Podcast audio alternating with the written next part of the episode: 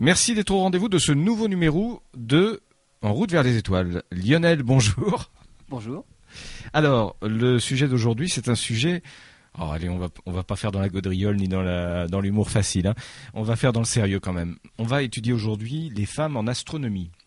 C'est un sujet intéressant parce que euh, même si on va au-delà de l'astronomie euh, dans le milieu scientifique, on a l'impression que les femmes n'ont jamais participé depuis l'Antiquité euh, à des découvertes scientifiques, à des découvertes médicales, à des découvertes astronomiques. Et en fait, c'est faux. Exactement. Alors, dans le domaine scientifique en général, on peut quand même penser à Marie Curie. Mais c'est vrai qu'en astronomie, dès qu'on pense à des astronomes particuliers, eh ben on va toujours trouver des hommes. Donc on va penser peut-être à Ptolémée, à Galilée, Kepler, à, euh, plus récemment peut-être Halley, puisqu'il y a, il y a la comète, mais jamais aucune femme. Et mais... pourtant, quand on, quand on réfléchit, euh, qui a permis de comprendre comment s'organise la population stellaire? C'est une femme. Qui a découvert pour la première fois une loi qui permet de mesurer les distances dans l'univers? C'est une femme. Euh, le fonctionnement des étoiles, c'est une femme. Euh, donc en fait, elles ont fait beaucoup. Mais aucune n'est passée à la postérité. C'est un peu bizarre. On va, on va réparer un, un petit peu ces, cette erreur et cette injustice d'ici quelques instants. Et je serais tenté de dire, mais où sont les femmes? C'est d'ailleurs le prochain titre qu'on va écouter. Ah. Lionel, nous voici donc dans cette émission euh, En route vers les étoiles. Alors, a priori, on a des a priori comme ça. Je me, je me disais que les, les premières femmes en sciences, comme en astronomie, dont, dont on a pu euh, parler... Je pensais que ça remontait au Moyen-Âge. Et en fait, non, ça remonte dès l'origine des recherches scientifiques. Tout à fait. Alors, on peut, on peut même remonter à l'Antiquité, euh, à l'époque de Babylone. Donc là, c'est, c'est, y a, y a plus de quatre mille ans, vingt-quatrième, vingt-cinquième siècle avant Jésus-Christ. On découvre une première femme, Enheduanna. Alors, Enheduanna, ce n'est pas son nom. En fait, c'est sa fonction. On ne sait absolument pas comment elle s'appelait, mais c'est une fonction. Et la fonction, c'est prêtresse, grande prêtresse. Et en fait, c'était euh, en gros la, la, la directrice euh, bah, d'un observatoire, puisque les prêtresses à l'époque étaient chargées d'étudier les divinités, donc d'observer le ciel et de, per- et de faire des prévisions astrologiques. Mais astrologie au sens euh, vraiment littéral du terme, donc c'est l'étude des astres. Donc toujours le, le, bah, le regard tourné vers le ciel pour étudier le ciel, les constellations et les astres et les phénomènes transitoires qui y circulent, donc des comètes, des étoiles filantes ou des planètes même qui circulaient dans les constellations. Donc on peut dire que les, pro- les premiers à avoir observé le ciel, eh ben, c'était ces fonctions-là qui étaient... Les grandes prêtresses, oui. Les grandes prêtresses, et donc c'était des femmes qui ont commencé finalement à étudier le ciel. Voilà, et alors, parenthèse, alors si j'ai bien compris, euh, à cette époque-là, on ne faisait pas la, le distinguo entre l'astrologie et l'astronomie, hein. Il n'y avait pas de différence. Il n'y avait pas de différence. C'était... L'astrologie, finalement, c'est bien l'étude des astres. Mmh. Maintenant... Le terme a un peu dérapé et l'astrologie, ça fait plutôt penser à des, des prévisions astrologiques et des choses qui, qui, qui, a priori, sont moins scientifiques que l'astronomie. Mais à, à l'époque, il n'y avait pas d'études au sens physique du terme des astres, c'était juste leur position, c'était voir le ciel, comment, comment il était. Et surtout, s'il y avait des phénomènes comme des comètes, des éclipses, des choses comme ça, donc ce qui se passait dans le ciel pour en faire des prévisions. Parce que comme le ciel était le, le siège des divinités, eh bien, pour pouvoir... comprendre le message des dieux, il fallait étudier le ciel. Et donc, bah, les premières astronomes, femmes, étaient donc bah, ces grandes prêtresses là, euh, voilà. dans, les, dans ces temples. Et comme, comme vous le signaliez en antenne, c'est, c'est ni plus ni moins le, l'équivalent aujourd'hui d'une directrice de laboratoire ou d'observatoire. Ben voilà, c'est ça, c'est vrai. C'est ça, hein. Observer. Sauf qu'elle avait une dimension religieuse supplémentaire. Voilà, c'était une dimension religieuse qui les amenait finalement à devenir des astronomes, comme on l'entend maintenant. Alors, on va avancer un peu dans, dans l'histoire de l'homme. On va arriver Alors, au cinquième siècle avant Jésus-Christ. Après Babylone, on arrive, en, c'est une Égyptienne, hein, en Égypte. Et euh, Aglaonice, donc cinq siècles avant Jésus-Christ. Alors elle, c'est la première qui a compris le mécanisme des éclipses. Alors finalement, euh, puisque depuis déjà, euh, on va dire, une vingtaine de siècles, on observait le ciel, on a, on a noté tout ce qui se passait dans le ciel, eh bien en épluchant toutes ces données-là, on peut relativement facilement comprendre des choses et voir surgir des phénomènes. Et une chose, par exemple, c'est le phénomène des éclipses. Et on se rend compte que les éclipses de soleil, de lune, mais c'est plus facile à faire avec les éclipses de lune, on va en reparler, se répètent tous les dix-huit ans. Et ce phénomène-là, ça s'appelle le saros. C'est-à-dire qu'au bout de dix-huit ans, les éclipses se répètent de manière périodique. Donc c'est une, c'est une observation empirique à l'époque. C'est tout à fait empirique. Ouais. Donc c'est vrai qu'en vingt siècles, on peut se rendre compte que tous les dix-huit ans, finalement, les éclipses se reproduisent à l'identique. Mmh. Alors pourquoi c'est plus facile à voir avec les éclipses de Lune qu'avec les éclipses de Soleil? Parce que la Lune, lorsqu'elle disparaît, elle disparaît pour toute une moitié de la Terre. C'est-à-dire tous ceux qui voient la Lune. Pour ceux qui ne qui voient pas la Lune, ils ne savent pas qu'elle disparaît. Donc une éclipse de Lune, c'est pour tout le monde, toute une population qui habite la moitié de la Terre. Donc c'est facile à voir. Une éclipse de Soleil, pour la voir, c'est plus difficile parce que la Lune, enfin, on va dire le Soleil, ne disparaît entre guillemets que pour une toute petite portion de la population. Il faut vraiment habiter dans la toute petite tranche qui subit l'éclipse totale. Il suffit qu'on habite cent kilomètres au-dessus, cent kilomètres en dessous, et, pour, pour et on ne sait même pas ce qui se passe. Tout à fait. On ne voit pas apparaître l'éclipse, donc on ne sait pas ce qui se passe. Donc, c'est plus facile avec les éclipses de Lune. D'ailleurs, pour le Soleil, on ne devrait pas parler d'éclipse de Soleil, parce que techniquement, une éclipse, c'est quelque chose qui disparaît réellement, qui n'est plus éclairé. Et d'aucun endroit dans l'espace, on ne peut voir l'objet. Donc la Lune, quand elle disparaît dans l'ombre de la Terre, c'est bien une éclipse de Lune. Alors que le Soleil, lorsqu'il disparaît, il n'est pas du tout éclipsé. Le terme exact, c'est occulté. Parce que si je vais ailleurs, je le vois. On vient de le dire, il suffit d'habiter ailleurs que à l'endroit où il y a éclipse totale. Finalement, on le voit le Soleil. Donc, il ne s'éteint pas, bien évidemment. Il est juste occulté, il est caché. Et donc, ce phénomène-là, Soleil caché, ça s'appelle une occultation. Donc, avec les éclipses de Lune, c'est plus facile de voir que tous les dix-huit ans, les éclipses se répètent.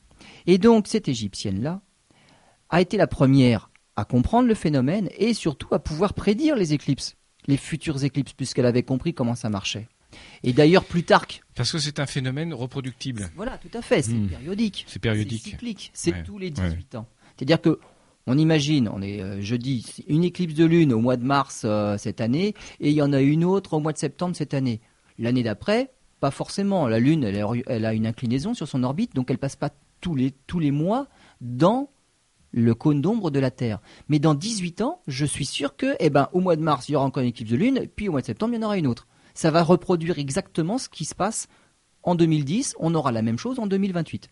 dix-huit ans après, on aura les mêmes phénomènes. D'accord. Pour la Lune, c'est sûr, parce que la Lune disparaît complètement dans l'ombre de la Terre. Pour le Soleil, il y aura bien une éclipse de Soleil, mais pas forcément pour moi. Mmh. Ailleurs sur Terre. Mais il y en aura une, mais ce sera ailleurs sur Terre. Alors pour la Lune, c'est pour tout le monde sur Terre à ce moment-là.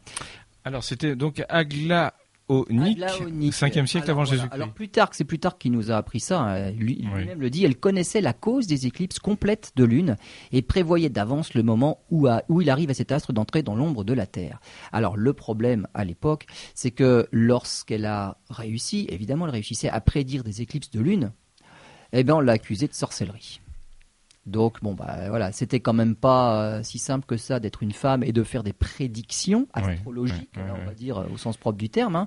Elle prédisait des choses à partir d'observations, et ben ça paraissait louche. Et donc là, on l'accusait de sorcellerie. Si ça avait été un homme, on aurait dit il est savant.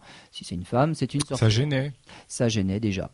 Alors, malgré tout, euh, en son honneur, il y a un cratère sur Vénus qui porte son nom. Quand même, on ne l'a pas oublié. Donc, nous ne l'avons pas oublié. Nous ne l'avons pas oublié. Oui, oui, oui, oui, on oui. connaît qu'on cartographie la planète Vénus. Bon, c'est quand même, c'est pas si vieux que ça. Maintenant, il y a un cratère sur Vénus qui porte son nom. Très bien. Alors, on va, on va avancer encore un petit peu. On va arriver à, à moins. Euh, c'est bien ça, moins quatre cent quinze avant Jésus-Christ. Après, voilà. Hein, quatrième siècle avant Jésus-Christ. Toujours en Égypte, à Alex. Après Jésus-Christ. Après Jésus-Christ. Ouais, alors donc. Siècle trois cent cinquante-cinq après Jésus-Christ, quatre cent quinze. D'accord. Donc on arrive à Alexandrie, dans le, c'est l'Égypte euh, romaine et hellénistique. C'est euh, l'histoire d'Hypatie. Alors Hypatie, c'est la fille de, de Théon d'Alexandrie, mais Théon d'Alexandrie, c'est le directeur du musée d'Alexandrie. Donc c'est quand même quelqu'un d'important, mmh. de reconnu, et qui a accès à la connaissance. Lui-même est un, est un érudit, on va dire, et surtout, il a des livres. Il est aussi éditeur de textes mathématiques. Ça veut dire qu'il connaît les maths, il connaît l'astronomie, et il va éduquer sa propre fille aux maths, à la oui. philosophie, alors, à l'astronomie. Oui, alors un point important, elle a fait un traité sur l'astrolabe. Voilà, elle était tellement érudite finalement, elle a oui. compris des choses comme ça aussi, et elle a fait elle-même un traité sur l'astrolabe. Il faut quand même faire une parenthèse, ouvrir une parenthèse. Qu'est-ce que l'astrolabe ? Absolument. Eh bien, c'est, c'est justement le premier instrument d'astronomie. Hum. Euh, mis à part les yeux pour observer, et puis on note la position des astres dans le ciel, comme oui. le faisait donc les grandes prêtresses sous Babylone, et bien finalement après, pour avoir plus de précision, pour faire des mesures réelles, il y a l'astrolabe. Alors l'astrolabe, c'est ni plus ni moins comme un sextant, on va dire. Ça mesure la position des astres, l'inclinaison, la hauteur. On a retrouvé des vestiges de, ces, de cette voilà, pièce-là. Hein. C'est, c'est un petit peu mécanique et en fait, euh, c'est très en avance. Euh... Tout à fait. Donc il y a des, des parties, une partie fixe sur l'astrolabe. Oui, c'est, c'est là où se trouve, où on, on fait le dessin du mmh. ciel. Oui. Et il y a la partie mobile qui sert, à, comme, comme une règle, à de, comme un compas, à faire des mesures, à mesurer des angles, des hauteurs, oui. des choses comme ça. Et ce qu'il faut dire, c'est que l'astrolabe, tout comme par exemple un cadran solaire, ne fonctionne et n'est fait que pour un endroit sur Terre. C'est-à-dire que si on descend plus bas euh, vers l'équateur, eh bien, il n'est plus valable. Il faut, oui, voilà, il voilà. faut changer le fond de l'astrolabe. Hémisphère nord, hémisphère sud, ce n'est pas le même voilà. ciel. Donc on, on ne peut pas se promener avec un astrolabe, bien puisque sûr. Si le ciel change, l'astrolabe devient inutilisable. Mm-mm. Donc un astrolabe n'est fait que pour un endroit précis sur Terre, et donc à un observatoire donné. Et donc euh, Hypatie a fait un traité sur les astrolabes où elle explique tout cela. Euh, elle parle de philosophie, elle parle de mathématiques, elle parle d'astronomie, donc c'est une, quand même une femme savante de l'époque. Alors il y a un problème, à nouveau à l'époque... Euh, il y a une secte. Il y a une secte. De plus en plus importante. Alors, une secte qui prend de l'importance, oui. euh, c'est ce qu'on appelait à l'époque les chrétiens, mmh. on les connaît toujours maintenant. Bien sûr. Mais à l'époque, euh, disons qu'ils n'étaient pas aussi, euh, aussi importants que maintenant, et donc c'était juste une secte. Et euh, les chrétiens ne s'entendaient pas avec le préfet d'Alexandrie. Le préfet romain d'Alexandrie. Les Romains euh, en avaient souvent après les chrétiens, donc il y avait de toute façon euh, problème oui. entre les deux. Et euh, cette secte a trouvé un bouc émissaire, et le bouc émissaire, ça a été Hypatie, Hypatie d'Alexandrie. Alors elle a été enlevée par des moines, euh, elle a été traînée dans Alexandrie, jugée, ils ne sont pas arrêtés là, les moines, ils l'ont découpée en morceaux et ont brûlé tous les morceaux. Donc Hypatie a fini comme ça, euh, et l'évêque qui avait commander les chrétiens pour enlever Hypatie et pour assassiner Hypatie, finalement, cet évêque-là, lui, a fini par être canonisé quelques années plus tard. Oui. C'était, c'était en fait l'époque où, où, où les chrétiens commençaient à prendre de l'importance, à, à entrer dans les rouages de, de l'Empire romain, et c'était pas Exactement. Très loin. Mais c'est, c'est l'époque où les, les, les Romains en mmh. avaient après les chrétiens. Oui, ça va, euh... ça va pas durer, mais bon. Voilà, donc les chrétiens ont fini par prendre le dessus, mais à oui. cette époque-là, les chrétiens n'étaient pas bien vus du tout, surtout avec des, bon, en faisant des, des choses comme ça, euh, on comprend. La pauvre Hypatie d'Alexandrie a mal fini tout ça parce qu'elle a voulu se, se cultiver et puis euh, avoir un savoir. Ce n'est pas le rôle des femmes. Ce n'est pas le rôle des femmes. Cultiver, euh, voilà, et donc ça ne plaisait pas à ces messieurs. Très bien. Eh bien, on va faire une euh, pause et puis on se retrouve pour la suite euh, de cette émission passionnante, les femmes en astronomie. Après avoir parlé de, de l'Antiquité, peut-être que Lionel, vous y reviendrez quelques instants, on arrivera à une période de, de la Renaissance. D'ailleurs, je vous poserai une question parce qu'on passe de l'Antiquité directement à la Renaissance et, et ça m'interroge. À tout de suite. Vous êtes toujours dans, en route vers les étoiles avec Lionel Bourris de l'association d'astronomie Albireo soixante-dix-huit. Lionel, il y a quelques instants, nous parlions d'Hypatie d'Alexandrie, donc c'est euh, l'Antiquité tardive, hein, euh, après Jésus-Christ, euh, qui a mal fini parce qu'elle a voulu euh, carrément euh, bah, faire la même chose que les hommes, faire de la philosophie, des mathématiques, euh, de l'astronomie, et les premiers chrétiens ne l'ont pas appréciée euh, en ce sens. Enfin, c'est pas, c'est pas, peut-être pas elle. Personnellement, qui n'ont oui. pas apprécié, mais il fallait qu'ils trouvent qu'un bouc émissaire, un bouc émissaire. Avec le préfet romain, et une femme, c'était pas. Et une Donc, femme, c'est plus facile. Voilà, exact. À l'époque. Alors, on passe carrément maintenant à la Renaissance. Alors, c'est vrai que euh, il y a eu des, notamment au niveau littérature, il y avait des femmes à l'époque qui étaient qui étaient présentes, qui euh, qui, qui écrivaient, qui étaient célèbres au Moyen Âge. Et, et, et là, en matière de science et d'astronomie, euh, vous n'en parlez Alors, pas. En astronomie, euh, ce qui s'est passé au Moyen Âge, c'est qu'en Europe, il y a eu une grande pause. Et euh, comme on a déjà fait, en fait, pour suivre l'astronomie oui. du Moyen-Âge, il faut partir dans le monde arabe. Oui. Donc ce sont les Arabes qui ont tout récupéré, ce qui avait été fait jusque-là par les Grecs euh, de l'Antiquité. Mm. Ils ont tout développé, ils y ont adapté, parce que les Grecs étaient surtout très forts en géométrie. Oui, oui, oui. L'ératosthène, donc le, la Terre est ronde, mais c'est par des principes géométriques. Euh, Hipparque, il arrive à mesurer la distance Terre-Sol, Terre-Lune, Terre-Soleil aussi, les, les diamètres respectifs, mais c'est par des procédés géométriques. Géométrique. Les Arabes vont tout récupérer et ils vont algébriser tout ça. Donc eux, ils vont intégrer les nombres. Ça correspond en fait au siècle des Lumières des, de la, de la civilisation euh, arabe, enfin mu musulmane, euh, d'inspiration de l'islam. Et nous, c'est notre période sombre, ah de ben ce point nous, de vue-là. En plein Moyen-Âge. En plein Moyen-Âge. Au niveau technologie, eh ben, on fait une grande pause. Euh, au niveau science, c'est pareil. Donc, il ne se passe pas grand-chose au Moyen-Âge. On se développe bien, c'est au niveau des armes quand même. Hein, oui. euh, avec l'arrivée des canons, finalement, les châteaux forts, c'est terminé. Donc, on, on se développe bien dans les armes. Mais finalement, en science et en particulier en astronomie, eh ben, on va attendre que tout ce que les Arabes sont en train de préparer, de réécrire à partir de ce qu'avaient fait les, les Grecs, eh bien, reviennent en Europe. Et donc, c'est pour ça qu'il y a une pause non seulement au niveau des femmes astronomes, en, au, au niveau de la science en général. Mais de toute façon, même les hommes astronomes, il n'y en a pas non plus au Moyen-Âge. Alors, revenons à la Renaissance. Et à la Renaissance, dans que font les femmes euh, Alors, les femmes... Dans on, quelles on, fonctions sont-elles cantonnées? on, les, on va les appeler les aides domestiques. Les aides domestiques, elles vont aider, et elles vont surtout aider euh, leur mari, parce que finalement, les hommes astronomes, pour ne pas trop les payer, ben, vont plutôt utiliser leurs femmes. Donc on ne va pas faire appel à des, à des personnes extérieures, on va utiliser les femmes. Euh, sa femme femmes, ou sa sœur La sœur, voilà, enfin quelqu'un de sa famille, c'est bien plus pratique. Et vous Donc, citez par exemple Tycho Brahe. On commence par les aides domestiques, et on va commencer par Sophie Brahe. Alors mmh. Sophie Brahe, c'est la petite sœur de Tycho Brahe. Euh, en fait, euh, donc Sophie Brahe, elle, elle a de la chance. Elle a une chance incroyable, c'est que son mari meurt jeune. Et donc, ça la libère. C'est une veuve riche, une veuve riche, euh, indépendante du coup, et surtout, elle est très douée pour beaucoup de choses. Son frère l'a initiée, par exemple, à l'art des jardins. Et donc, elle va se lancer dans l'art des jardins. Elle est extrêmement douée et puis finalement, elle fait largement mieux que son frère. Et il va même en être jaloux. Il en est jaloux, mais c'était un personnage un peu particulier aussi, oui, hein, ce monsieur. Hein.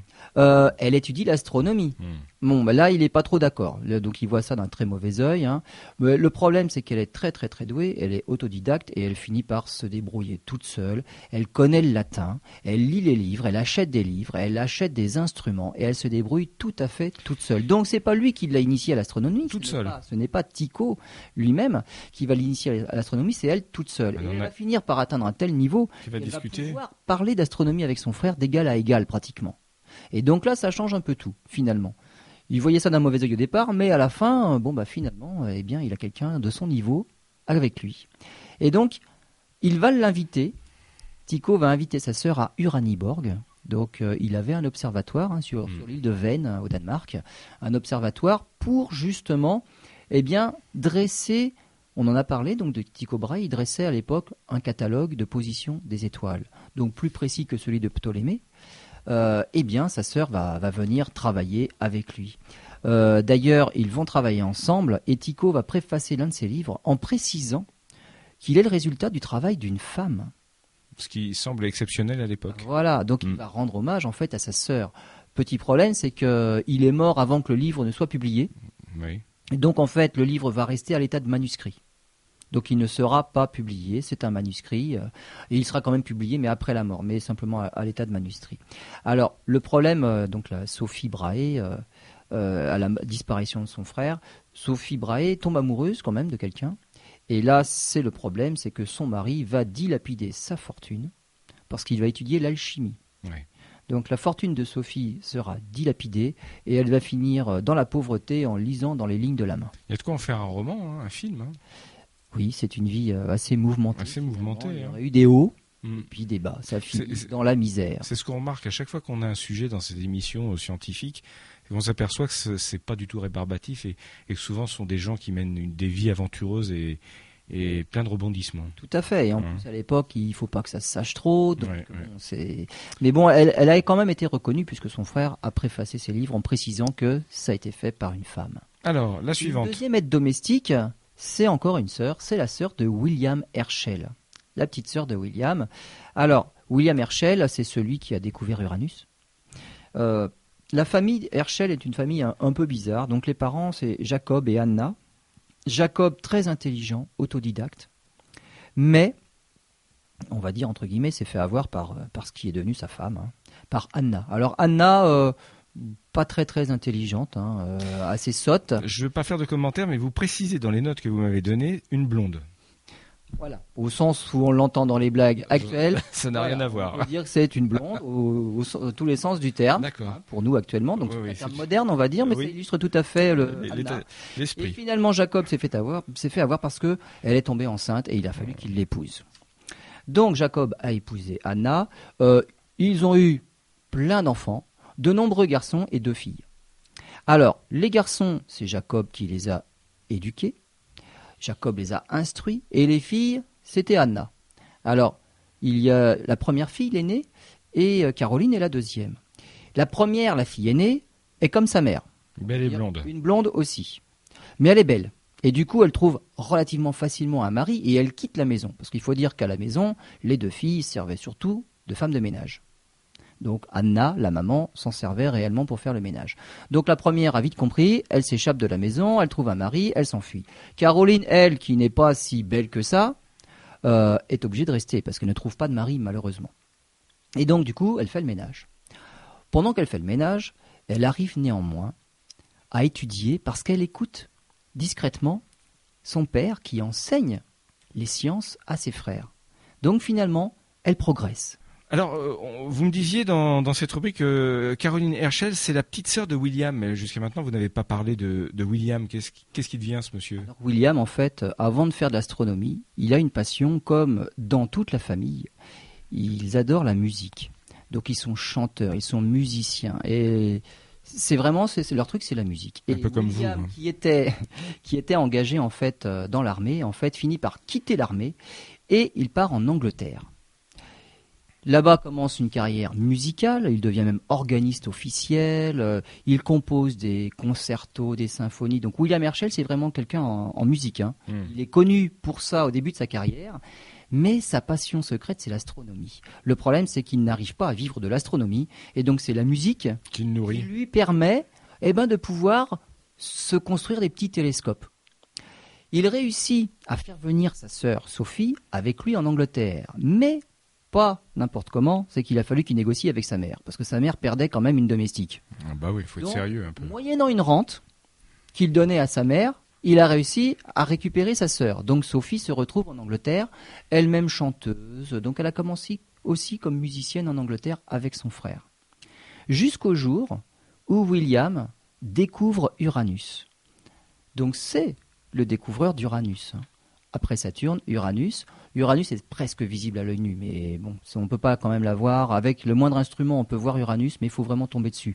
Donc il a découvert Uranus fortuitement, tout à fait par hasard, avec les instruments qu'il fabriquait. Et cette renommée-là va lui ouvrir toutes les portes et il va enfin pouvoir devenir astronome et vivre de sa passion pour l'astronomie. Et il va arrêter complètement la musique. Pourquoi ? Parce qu'il devient l'astronome privé du roi Georges trois. Donc maintenant, il va pouvoir faire de l'astronomie. Il construit des télescopes de plus en plus grands. Euh, Caroline, donc sa petite sœur, observe le ciel, elle, euh, avec un petit télescope que lui a donné son frère. Alors, surtout, ce, ce qui est amusant, c'est que c'est elle qui va découvrir des nébuleuses. Alors, c'est-à-dire ? C'est-à-dire qu'en observant le ciel comme ça, au hasard, eh bien, on peut découvrir des nébuleuses. Euh, alors, les nébuleuses, à l'époque, c'est vraiment des petites taches floues qu'on voit dans les télescopes. Euh, encore maintenant, avec les, les instruments d'amateurs, lorsqu'on regarde une galaxie, bon, c'est une petite tache floue. Les nébuleuses, c'est un petit peu moins flou que les galaxies où on ne voit pas trop de contours. Donc on peut voir des belles nébuleuses dans le ciel. Et à l'époque, on avait des catalogues d'étoiles. Et avec les télescopes qui devenaient de plus en plus puissants, eh bien, il fallait qu'on commence à penser à faire un catalogue de nébuleuses. Donc pas seulement d'étoiles, mais de petites choses floues qui apparaissaient dans les instruments. Pourquoi ? Parce qu'il y a d'autres choses floues qui se promènent, qui sont les comètes. On voulait étudier leur, les orbites des comètes, si les comètes revenaient, et pour ne pas les confondre avec les taches floues qui, elles, ne bougent pas, qui sont les nébuleuses, eh ben, il fallait avoir un catalogue précis de nébuleuses. Et c'est Caroline qui, avec son petit instrument, observait le ciel comme ça au hasard, commence à découvrir des nébuleuses. Et finalement, par rapport à ce qu'on connaissait avant, c'est-à-dire pas grand-chose, eh ben, elle va contribuer à augmenter d'un pourcentage non négligeable le catalogue des nébuleuses. Et du coup, William se dit, bah finalement, pourquoi pas moi ? Là, c'est ma sœur qui découvre tout. Un peu jaloux. Euh, hein. Voilà, donc il décide de s'y mettre aussi. Donc, il va se mettre à observer le ciel, à la découverte de nébuleuses. On revient euh, sur cette famille d'ici quelques instants. Vous êtes dans En route vers les étoiles avec euh, Lionel Bourris de l'association d'astronomie Albireo soixante-dix-huit. Lionel, on, on va revenir quand même sur une notion que vous avez abordée il y a quelques instants, puisque la sœur de son frère, c'est-à-dire Caroline, la sœur de William, a découvert des nébuleuses. Et peut-être, même si on a abordé cette notion dans des émissions précédentes, peut-être n'est-il pas inutile de revenir sur, euh, sur l'explication. Alors nébuleuse, euh, le, le, le terme vient de la façon dont on les voit à l'oculaire d'un télescope, c'est-à-dire que c'est quelque chose de nébuleux, on dirait un nuage. Ce sont vraiment des nuages interstellaires, donc des nuages de gaz. Il y a plusieurs catégories, soit ce sont des nuages qui, en se contractant, donneront naissance aux étoiles, donc ce sont des pouponnières d'étoiles, et le plus célèbre de ces nuages de gaz, c'est la nébuleuse d'Orion, donc on voit l'hiver dans notre ciel. Ou alors ça peut être une nébuleuse, ce qu'on appelle par exemple des nébuleuses planétaires, donc là c'est plutôt la fin de vie d'une étoile qui, en explosant, en éclatant surtout les couches externes, eh ben, va disséminer du gaz dans l'espace aussi. Qui va ensemencer. Alors voilà, et en plus l'onde de choc peut mmh. en, en, enclencher euh, la création euh, d'une étoile. De gaz, voilà. Se concentre et bon, voilà. Donc les nébuleuses, c'est toujours des nuages de gaz interstellaire, de la poussière interstellaire. Donc il y a des nébuleuses sombres, ça c'est de la poussière, des nébuleuses brillantes qui sont éclairées par des étoiles, donc des nébuleuses euh, diffuses qui, qui sont éclairées par les étoiles. Donc les nébuleuses, euh, il y en a un peu partout dans le ciel. Et il ne faut pas les confondre avec des comètes dont la chevelure pourrait paraître nébuleuse aussi. Oui. Donc pour faire la distinction, eh bien, il faut se faire un catalogue de nébuleuses. Ah. Et donc William prend le relais de sa sœur. Voilà, il dit qu'il vaudrait mieux quand même que ce soit lui qui le fasse. Mais à l'époque, ils avaient du mérite à les, à les observer parce que les, les, les instruments pour observer étaient plus que rudimentaires. Hein. Alors, les enfants d'aujourd'hui peut-être ont des instruments qui sont parfois plus performants, non? Alors peut-être euh, à diamètre équivalent. Oui. C'est vrai que les instruments d'aujourd'hui sont quand même meilleurs. Mais ils étaient capables d'avoir des télescopes quand même relativement grands.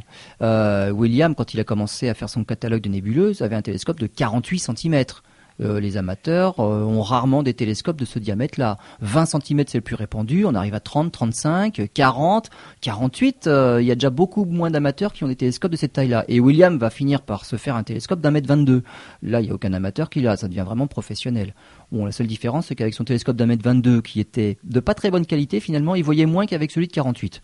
Donc, il, mmh. il reste avec le quarante-huit. Donc, avec son télescope de quarante-huit centimètres, lui-même reprend le relais de sa sœur pour découvrir les nébuleuses. Alors, comment ça se passe? Parce que le télescope, c'est vrai, comme on disait, rudimentaire. Le miroir, euh, William taillait les miroirs, euh, sa sœur taillait les miroirs, donc il avait appris à sa sœur à polir les miroirs. Euh, William savait le faire aussi. Le miroir était de relativement bonne qualité, on va dire. Et il avait déjà compris que plus le miroir était grand, plus on avait de la luminosité, ce qui tombait bien pour chercher les nébuleuses. Les nébuleuses. Par contre, au niveau de la monture, là, c'était franchement pas terrible. C'est-à-dire que le miroir était à un bout d'un grand tube et l'oculaire à l'autre bout du tube. Et le tube, en gros, était supporté par un portique. Et le télescope ne pouvait pas bouger, excepté en position verticale.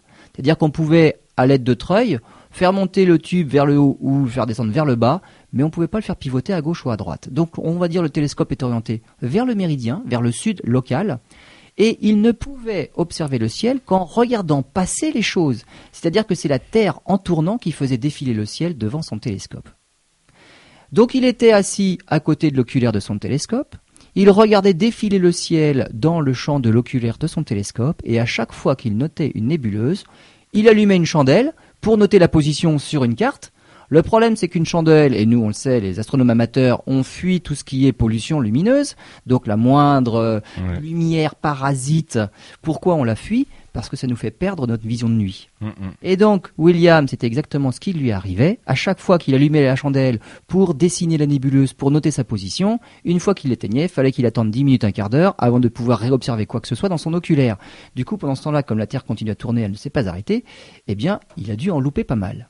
Donc lui-même s'est fait la remarque et il s'est dit il faut changer de méthode. Alors la méthode qu'il a trouvée, c'est lui garder l'œil à l'oculaire et à chaque fois qu'il voyait passer quelque chose, il criait ce qu'il voyait à sa sœur qui elle était dans la maison une bougie. À côté, la, la fenêtre, la fenêtre ouverte. Elle avait la bougie pour tout noter, faire les dessins et noter ce que lui criait son frère qui lui restait donc en vision de nuit à l'oculaire de son télescope. D'accord. Une fois que la soirée était terminée, donc lui allait se coucher au petit matin, et donc sa sœur était chargée de remettre au propre toutes les notes, de retrouver ce qu'avait dit son frère dans les catalogues d'étoiles, parce que lorsqu'il disait oui, alors dans la constellation euh, un tel, à côté de deux étoiles très proches, juste en dessous, il y a une nébuleuse, eh bien Caroline était chargée de replacer la nébuleuse à la bonne position parmi les étoiles qu'avait identifié son frère. Donc il y avait tout un travail de fourmi à faire par la suite. Travail ingrat. Hein. C'est Caroline, tout à fait. C'est Caroline qui a fait ce catalogue de nébuleuses qu'il a mis au point à partir des données que son frère lui transmettait du haut de son télescope. Alors, elle va continuer ses propres observations. Je ne sais pas quand, parce qu'entre le travail, la journée, euh, la nuit, et remettre à, au propre les notes... Euh, ah, elle va quand même réussir. Elle va quand même réussir à, à découvrir que, quelque bon, chose. Bah, finalement, bon, le catalogue, il prend quelques années, mais ça lui laisse quand même un peu de temps, et elle va même découvrir des comètes. C'est-à-dire que, parmi les nébuleuses qui, elles, ne bougent pas, eh bien, il y en a quelques-unes qui bougent. Donc finalement, c'est elle qui va découvrir les comètes. Et à chaque fois qu'on découvre quelque chose comme ça, on le signale, surtout les comètes. Et donc, elle a, elle, elle a communiqué, elle a publié le fait qu'elle ait découvert des comètes. Alors, la première, évidemment, elle s'est excusée. Elle savait que c'était une, elle était une femme.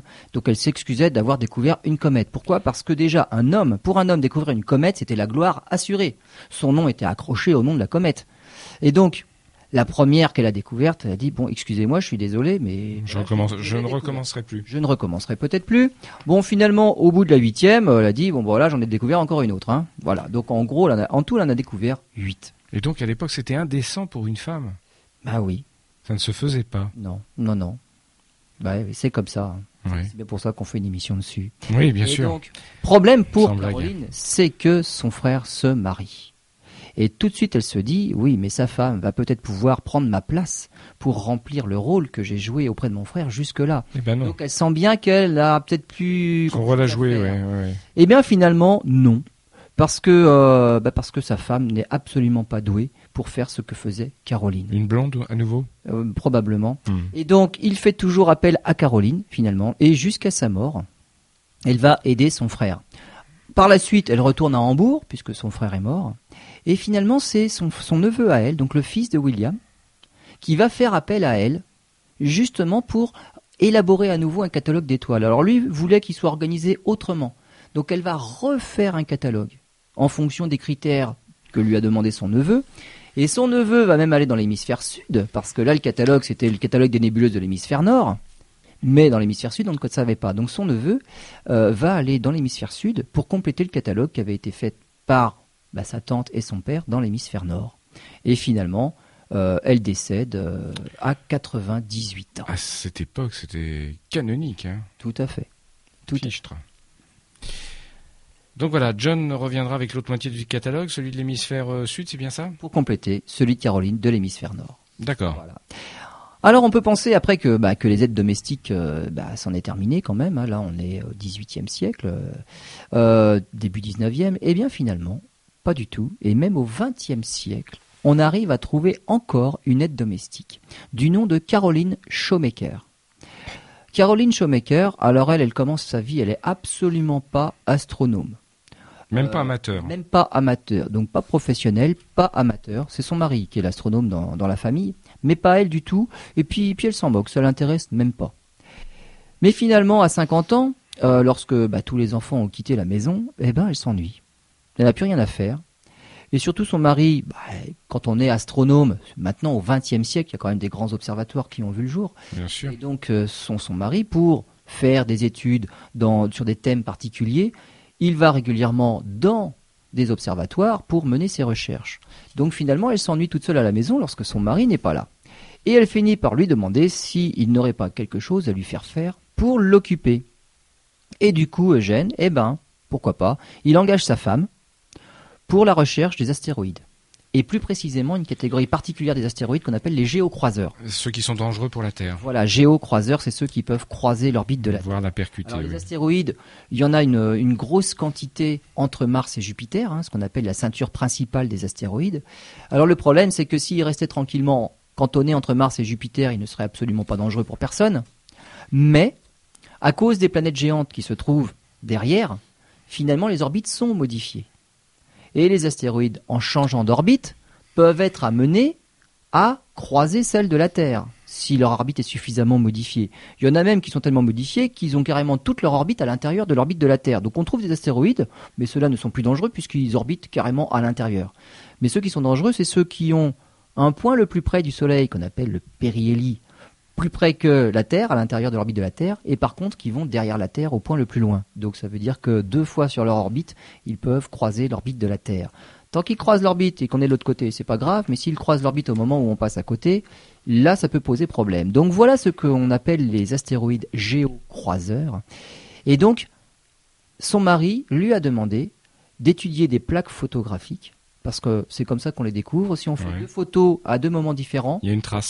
Eh ben, il y a quelque chose qui a bougé. Bah oui, oui, forcément, oui. Soit la pause a été longue et comme vous dites, ça laisse une trace, celui qui a bougé. Ou soit l'objet s'est déplacé. L'objet s'est déplacé quand on fait une pause un jour, une pause le lendemain, ou mmh. une pause la semaine d'après. Il y a quelque chose qui a bougé parmi les étoiles qui, elles, sont tellement lointaines qu'elles sont restées fixes. Et donc, en comparant les photos, eh ben, on voit qu'il y a quelque chose qui s'est déplacé.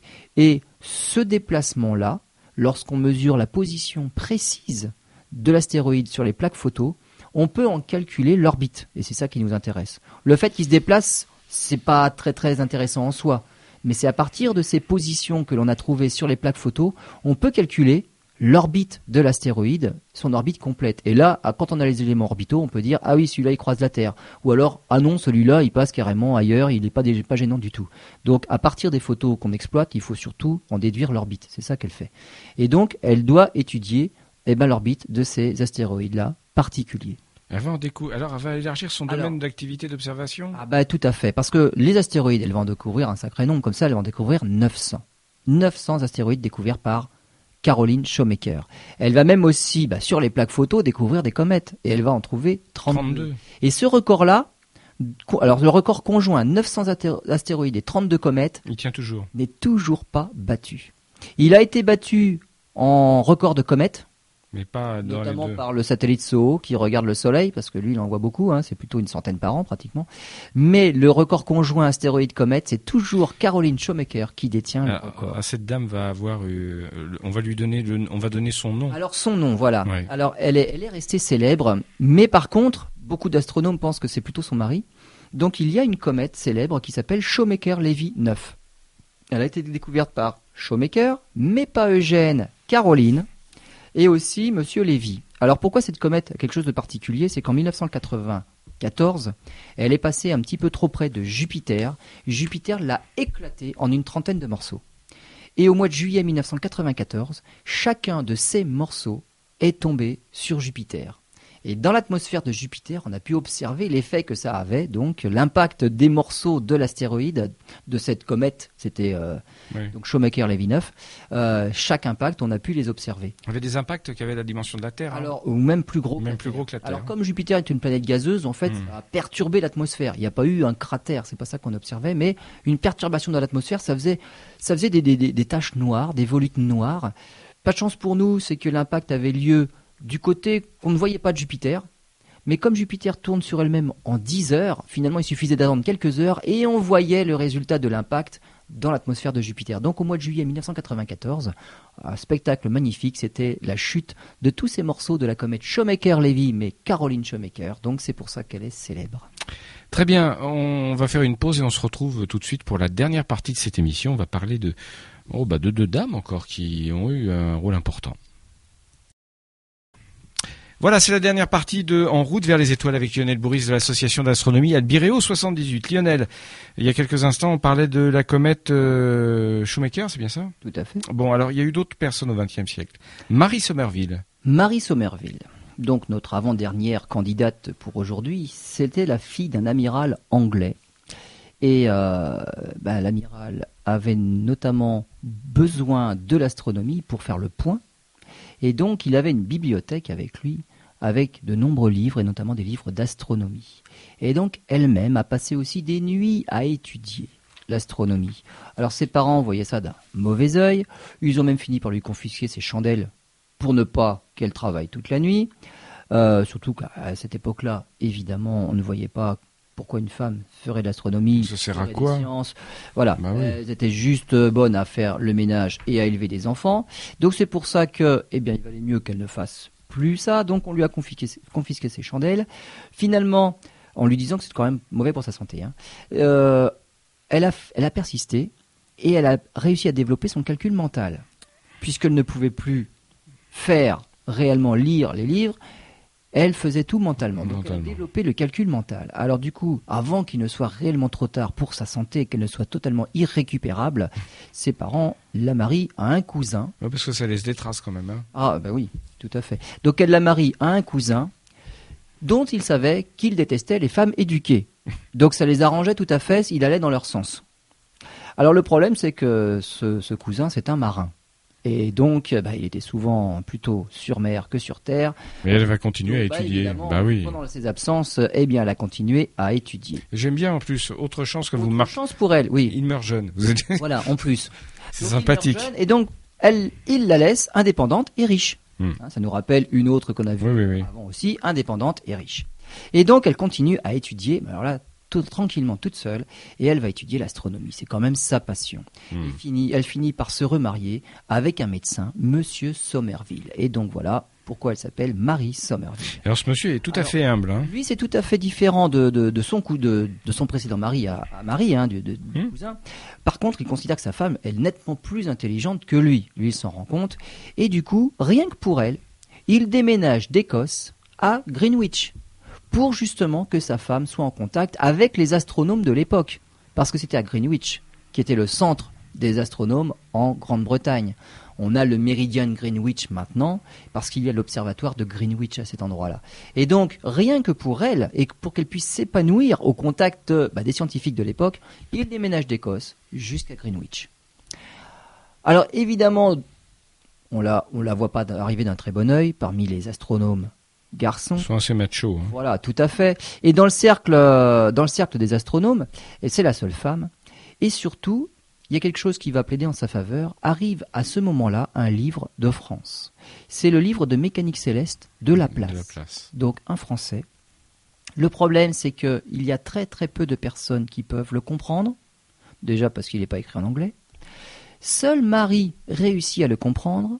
Elle réussit à le traduire pour ses concitoyens. Et elle le complète. Et elle va même, puisqu'elle arrive à le comprendre, elle va le compléter. Elle y apporte des annotations, elle y fait des schémas pour qu'ils soient plus compréhensifs par tout le monde. Mmh. Donc, elle, elle, elle va même faire des démonstrations s'il y a des passages qui sont un peu justes. Et donc, elle devient réellement une femme qui est célébrée en Angleterre. Donc là, enfin, on reconnaît son niveau et ça devient une femme célèbre en Angleterre. Mais ça choque un peu quand même. Bien évidemment. Mmh. Alors, Au 20e, on est au, maintenant donc au XXe siècle. Ouais. XXe siècle. Alors, c'est vrai qu'on a, on, maintenant on admet qu'il y a des choses que les femmes peuvent faire. Et puisqu'on l'admet, on va leur donner de plus en plus de travail. Mais il faut bien reconnaître que ce qu'on va leur donner comme travail, c'est, ce qui est, de plus c'est réellement ce que les hommes ne veulent pas faire. Donc voilà, ils sont ah, genre, bien débrouillés. Hein. J'en rigole, mais donc, c'est, pas drôle. Répétitif, c'est pas drôle. Répétitif, ennuyeux, étudier des plaques photographiques pour déceler des astéroïdes, c'est vraiment pas intéressant. On peut y passer des heures pour découvrir pas grand-chose. Hmm. Donc les hommes, on les laisse avoir les idées, faire les recherches, faire les photos, et puis finalement, après, on donne tout le travail de dépouillement, et celui-là peut durer, mais des années, on donne hmm. ça aux femmes. C'est ce que vous faites dans votre association ? Absolument pas. D'accord. On observe, on observe. Et donc, notamment ce qu'on a donné aux femmes, oui. euh, eh bien, c'est remettre un peu de l'ordre dans la nomenclature lunaire. Parce qu'on a donné, depuis, depuis l'Antiquité, hein, depuis qu'on connaît les mers, et depuis, après, bien évidemment, l'avènement de la lunette de Galilée en mille six cent dix, euh, on voit plein de cratères et on a donné des noms à ces cratères-là. Mais finalement, ça a été un petit peu le bazar. trente-six mille noms. Tout le monde a donné des noms un petit ouais, peu trente, à travers. Ouais. Il a fallu mettre un petit peu d'ordre là-dedans. trente-six mille noms à classer Euh, de manière sûre et d'une manière qu'on va, qui, qui va devenir officielle. Et donc, ce sont des femmes qui ont fait cette nomenclature-là et c'est la nomenclature officielle encore utilisée maintenant.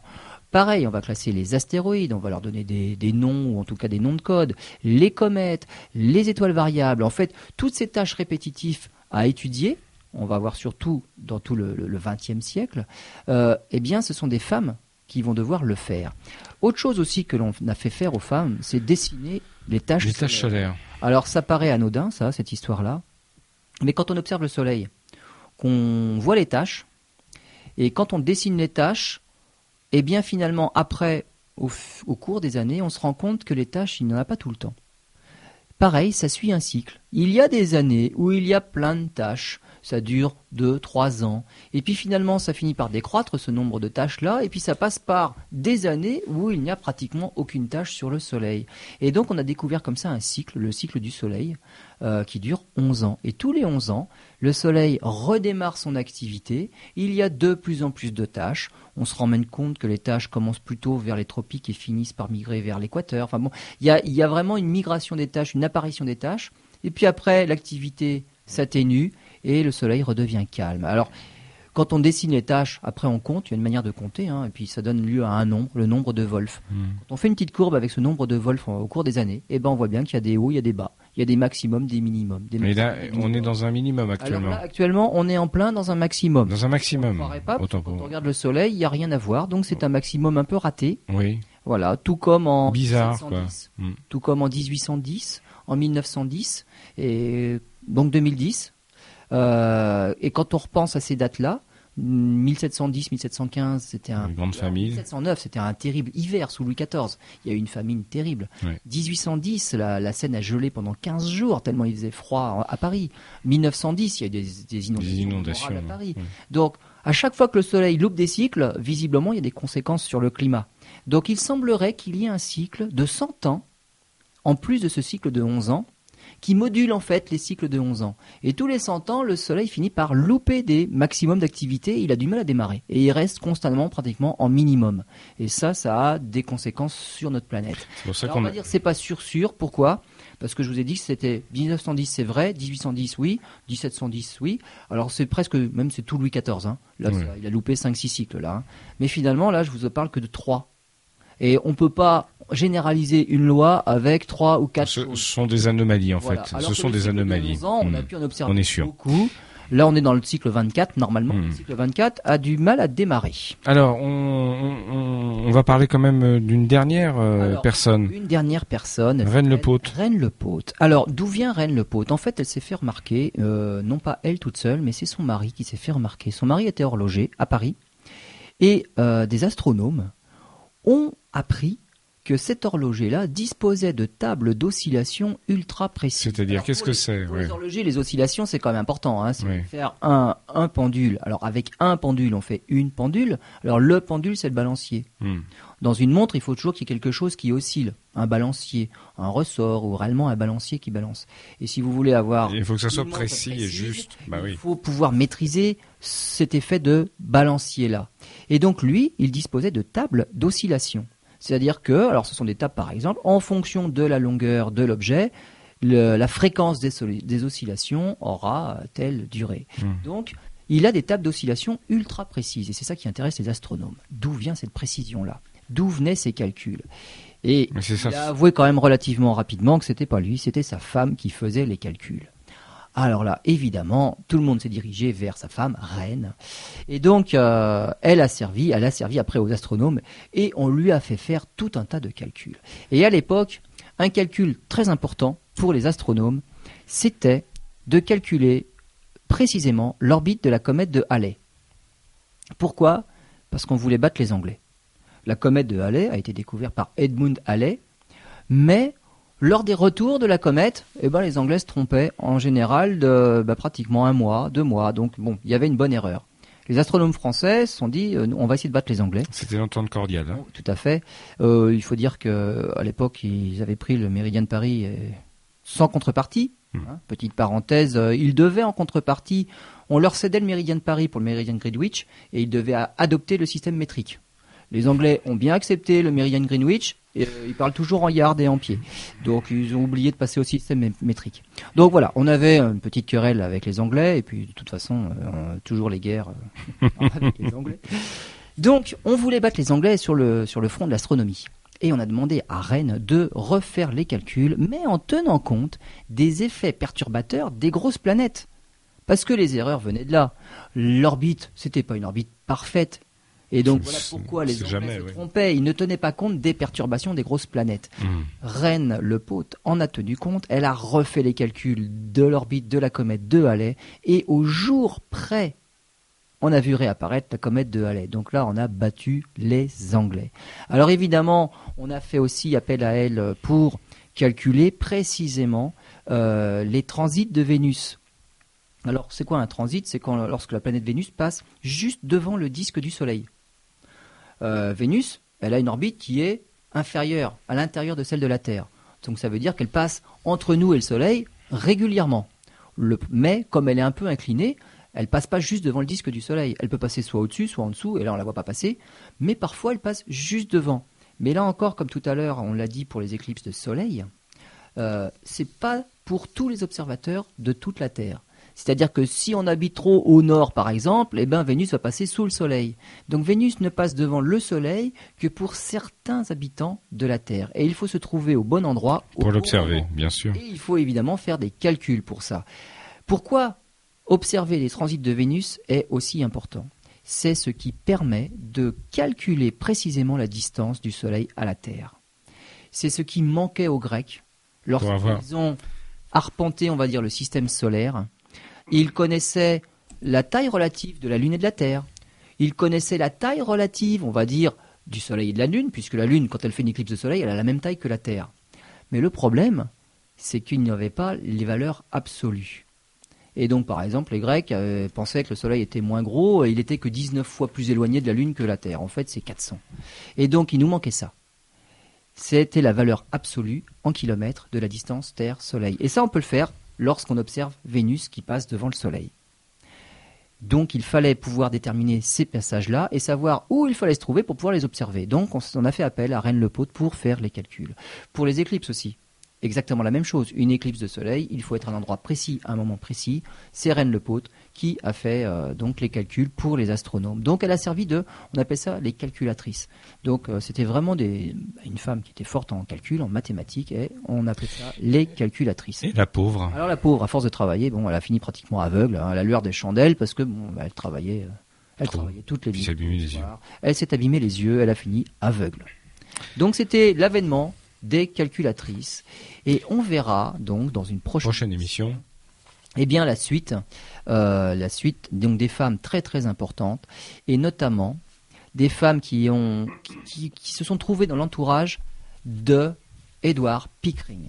Et Edward Pickering avait très bien compris cette utilisation des femmes, ce que l'on pouvait en faire, et il l'avait tellement compris qu'il n'en avait pas une à sa disposition, mais ce qu'on a appelé le harem d'Edward Pickering. Donc il avait, Pickering avait son harem. Il avait plein de femmes calculatrices, oui, et elles, elles avaient des tâches. Donc il, il leur donnait des choses à faire. Donc on parlera la prochaine fois donc du harem de Edward Pickering. Oui. Et donc il, il y en a eu plein, hein, donc on va voir tout ce qu'elles ont fait pour lui. Mais bon, il, il était quand même reconnaissant. Hein. C'est bien dommage d'attendre la prochaine émission pour parler de ce harem. C'est dommage. Bref. Euh, je rappelle qu'aujourd'hui c'était la centième. Il y a suffisamment de quoi dire pour faire une autre émission. Effectivement, aujourd'hui c'était la centième. C'est la centième, euh, mis à part les rediffusions que nous avons faites, c'est la centième émission euh, originale. Voilà. On est bien d'accord. Depuis, Depuis la première année, ouais, où on n'en faisait qu'une seule par mois. Ouais. Et là c'est la sixième. Alors parfois on dit cinquième saison parce que c'est la cinquième saison, on en fait une par mmh. semaine. Donc voilà, c'est la centième aujourd'hui. Merci Lionel, on se retrouve pour une prochaine émission. Rendez-vous, euh, non pas rendez-vous avec les étoiles, si c'est bien ça, en route vers les étoiles. Et puis euh, ben, on continuera à étudier les femmes en astronomie. Merci de nous être fidèles, à bientôt.